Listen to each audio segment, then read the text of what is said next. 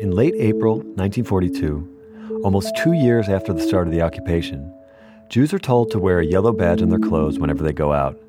This badge resembles the Star of David, abusing a Jewish religious symbol. The Nazis announced this humiliating measure on a Wednesday and forced the Jewish Council to provide these badges before the following Sunday.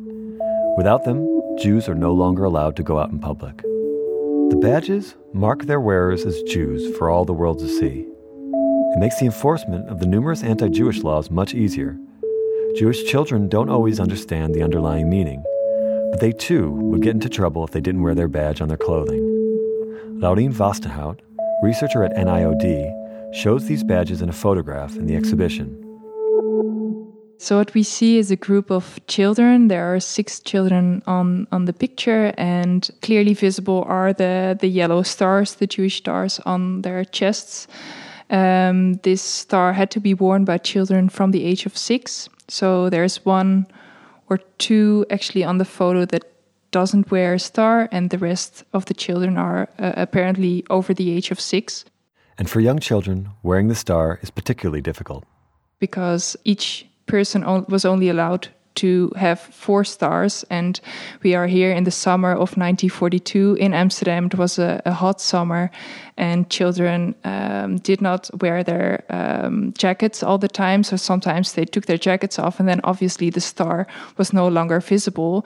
And one of the um, uh, obligations was that the, the, star was clearly visible. So these children must have been aware that they were um, that they were wearing the star, that they were distinguished from the the rest of the non-Jewish society, and that as soon as they took off their their uh, jackets, that they were doing something illegal or, or at least something that they were not allowed to do. So, yeah, there were a lot of uh, difficulties. Uh, sometimes stars had to be removed from the clothes and uh, applied on, on different clothes again.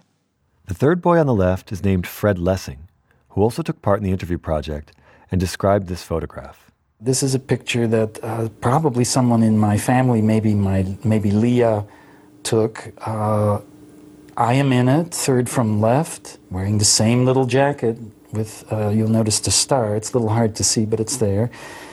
Uh, and on the far right, the dark jacket carrying a blanket is uh, my brother Ati, also wearing a star. And then um, some other children, one of whom is also wearing a, char, a star. And uh, we were playing. This is the Jekerstraat in Amsterdam Zuid, South um, where my grand the street that my grandfather lived on, and we were just playing. We went around the block where there was an open field and had a picnic and put up sort of a tent, and we were pretending we were camping. So this was actually kind of a happy event. This was in my first hiding place with my grandfather in Amsterdam. And after the war, he was reunited with both of his parents. His mother had survived Bergen-Belsen, and his father had joined the underground resistance. The introduction of the yellow badge became the ultimate symbolization of the persecution of Jews, and it came at a symbolic time.